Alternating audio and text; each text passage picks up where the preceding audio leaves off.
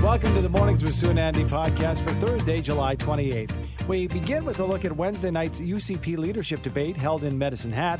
We get the thoughts of Geoffrey Hale, professor of political science at the University of Lethbridge. Next, it's our monthly conversation with the Calgary Chamber. We speak with Ruhi Ismail Teja, the Chamber's Director of Policy and Communications. Ruhi brings us details on the impact this year's Stampede had on local businesses, as well as a look at the challenges ahead as we move into the fall. And finally, ahead of Pope Francis's visit to Iqaluit, the Nunavut capital is taking steps to revoke the tax exempt status of religious institutions. We discussed the proposal with Jeff Semple, digital broadcast journalist with Global News. All seven UCP leadership candidates squared off in the first official debate of the race last night. With details on what went on, we're joined this morning by Geoffrey Hale, professor of political science at the University of Lethbridge. Good morning to you this morning, Professor. Thanks for being with us. Good morning. Uh, we ha- had some te- technical difficulties apparently that made it very difficult for folks to actually tune in and be able to hear the debate. Uh, do you think that could have an impact on, on anybody's thoughts and, and takeaways from last night's debate? Well, it certainly didn't help, but they, uh, I think, were relatively early on in the game, uh, and uh, people will take a variety of pieces of information and uh, in both determining whether to get involved and and uh, and who they should support. Your greatest takeaway of, of, of who stood out from the crowd, uh, Professor Hale? Uh, you know, I, I, guess if we could pick a winner or pick somebody who didn't come across as, as well as they could have. Uh, I think the I don't think there was anybody who stood out a, as a winner in the seven candidate field. Uh, Danielle Smith was certainly the target of virtually every other candidate except Todd Loewen. Uh, she is the most experienced and the most polished communicator.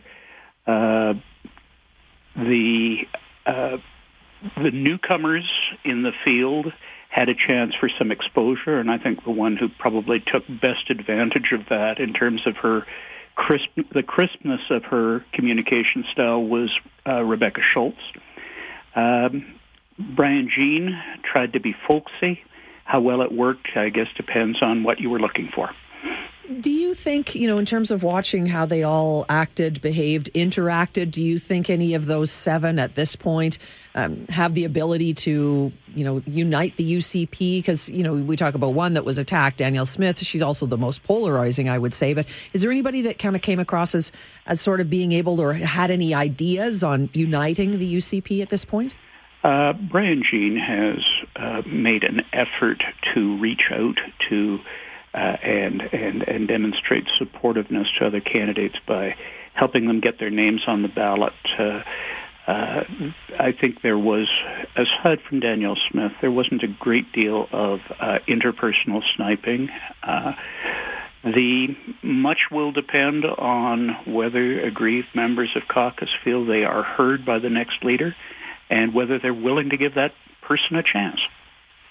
On the topic of Danielle Smith, uh, she has been quite vocal about her want to bring in a bill to give Alberta the power to ignore federal laws and court rulings. Uh, you know, I'm wondering, would this even be a possibility, or is she just posturing to her base with this notion that, that this could happen?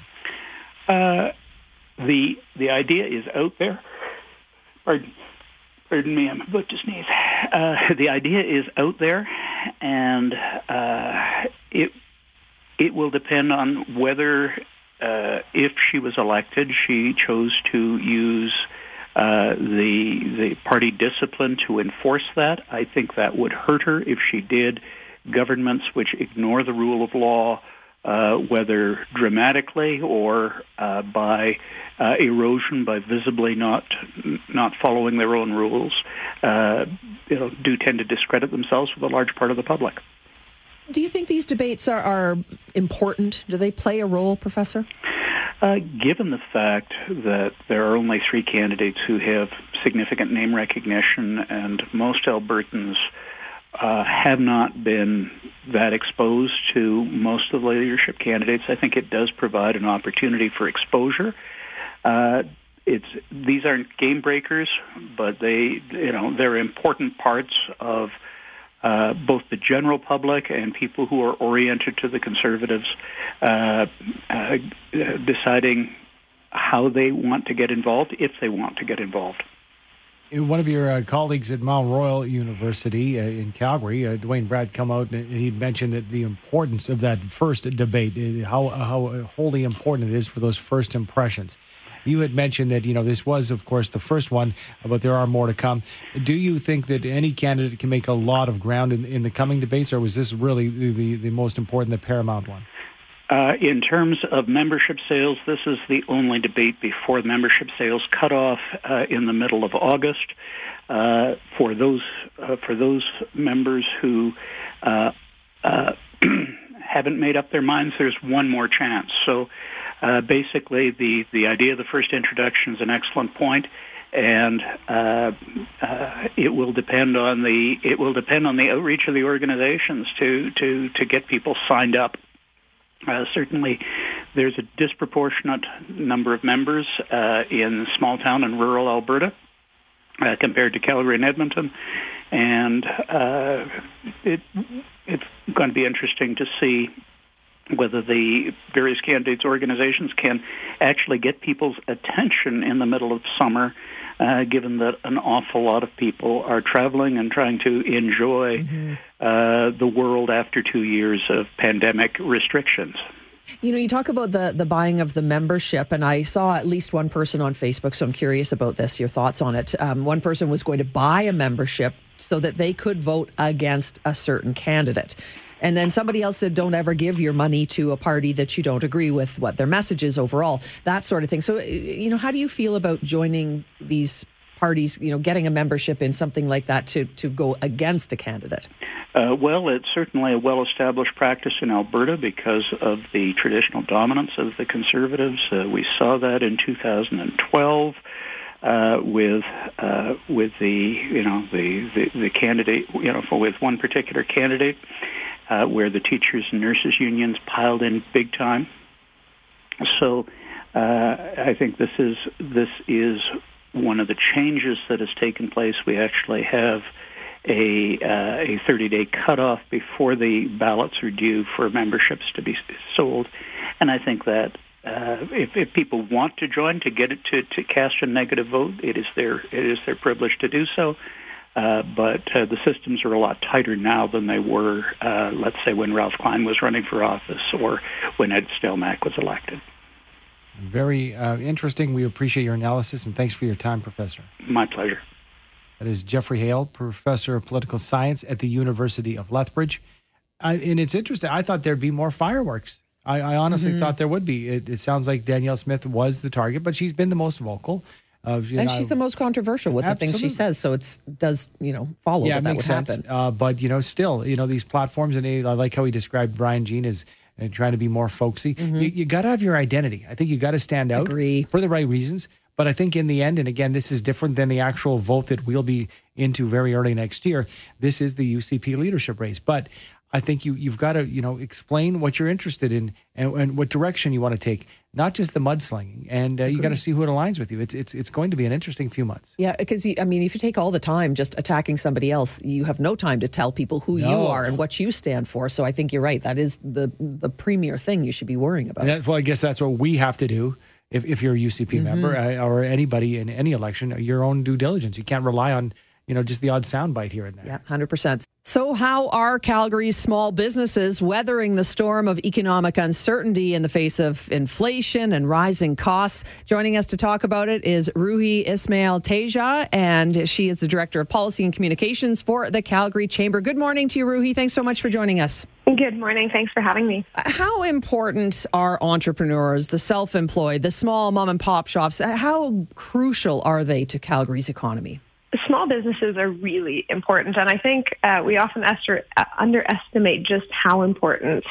And we've got. Uh, 63% of business of people are employed by small businesses and they generate over 40% of national GDP. So they're a big deal and, and 95% of our businesses in Calgary fall into the category of small businesses. So uh, they do a lot to keep our economy going and, uh, and we're working to make sure that they can continue to operate because it hasn't been an easy couple of years. Mm-hmm. Has not been an easy couple of years, Ruhi. Let's talk about something. Our biggest festival, finally back this year, the Calgary Exhibition and Stampede. It was good to see people coming out, and I'm sure there was, uh, you know, a, a, bump in businesses. What have you heard from from members as far as the impact the Stampede has had on these small businesses? Well, we've had a, a couple of good months between a, a, pretty good playoff run and Stampede. Uh, we've seen a lot more people downtown. We saw visitor numbers back to 2015 levels, which is great. Um, there was way more guests than we expected at the Stampede, so that's all uh, just fantastic, and I think really helps with how everyone's feeling of, uh, of feeling a sense of optimism as we move forward. Um, but it's not entirely the windfall that we wish. There's still a lot of headwinds facing businesses. Things like inflation, talent and labor challenges, making it more expensive to hire people, supply chains are still a problem, and interest rates uh, are ma- matter a lot to businesses that have taken on debt through the pandemic. So, um, there's good news, but we're we're very cautious that there's a lot of challenges for businesses that still lie ahead. How does the chamber help with that? Challenges for sure, more than ever before. So, you know, what do you do in terms of helping our, our small businesses, particularly in the city of Calgary? A great question. Our role is really to represent businesses. We're fully funded by our business members. Uh, and so we basically work with government to help make sure that businesses have a clear path to be able to operate. And so in this context, it's things like keeping costs low, things like property tax, corporate tax, income tax, all of those pieces but also making sure that businesses are able to operate in the environment that they need to. So making sure that Calgary is vibrant and we have a great downtown that helps attract talent, uh, ensuring that we have a safe city, making sure that it's clear for businesses on how they need to operate and, and what they need to do to be able to start and scale a business. Uh, and another really important thing we do is celebrate small businesses because they do deserve celebrating. And so we've got our Small Business Week awards coming up as well. Uh, you know, the economic hit when it comes to inflation, we all know that as consumers. We know that businesses have to spend more for the goods that they use to do their thing. But I want to focus on, Ruhi, if we can, talent and labor challenges facing Calgary business as far as what you hear from your members, as far as getting uh, the people to, to, to help with them, getting those human resources. What are you hearing? It's a huge challenge right now. Uh, we know that there's a lot of businesses really struggling, and uh, in fact, um, 44% of businesses in Calgary are worried that labor challenges are going to limit their businesses' ability to grow. So that's a huge sector of uh, of our, our businesses, and that's small and big businesses. But it's really right across the board that we see that as a challenge. Um, it's getting more expensive for people to be able to hire. Uh, you see a lot more churn of people moving around in their roles, and that creates additional kind of uncertainty and instability for businesses as they're trying to get back on their feet. Ruhi, want to give you a chance to talk about this before we let you go, but the Calgary Small Business Awards are coming up. What exactly are they, and how do people apply to be involved? Great question, and let's end on a very happy note. Uh, the Small Business Awards are open uh, until August 19th. Nominations are open until August 19th. Head to calgarychamber.com. It's totally free to nominate your favorite business or your own business. Uh, and the more businesses, the better. We'll be celebrating everyone on October 21st. Excellent. Good stuff there. Uh, you know, got some time to get that together. Thank you so much for your time, Ruhi. We appreciate it. And uh, absolutely, I want to direct people to your website uh, because you know we want to know what's happening. Where can we find you?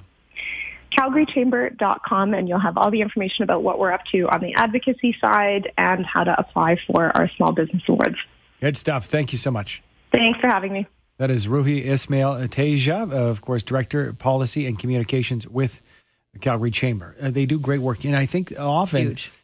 there may be people out there who have the ideas. They have the ideas. They have the skill. They have something unique that they want to offer. So they, they start a business, and uh, then they might get caught up in the, uh, you know, uh, the day to day, and not realize that if you're having an issue with something, there's a chance another business had a similar issue and there's a network, there's a hub. Mm-hmm. It's called the Calgary Chamber. So often, you know, this might not be part of your business plan is, is joining the Calgary Chamber, but certainly worth your while, I think, because the strength in numbers, the the vast experience you can draw from not just business owners, but who are doing that in this community, so they know some of the unique challenges to Calgary as well. Support is key, right? Uh, so just to remind you again, Calgary Small Business Awards, the deadline to apply August nineteenth. You can nominate your own business. You can nominate another business. You can just apply and make it simple and get yourself in on that. Again, August 19th is the deadline. The awards themselves in October. CalgaryChamber.com. Pope Francis will head north to Iqaluit Nunavut on Friday, the last stop on his pilgrimage of penance.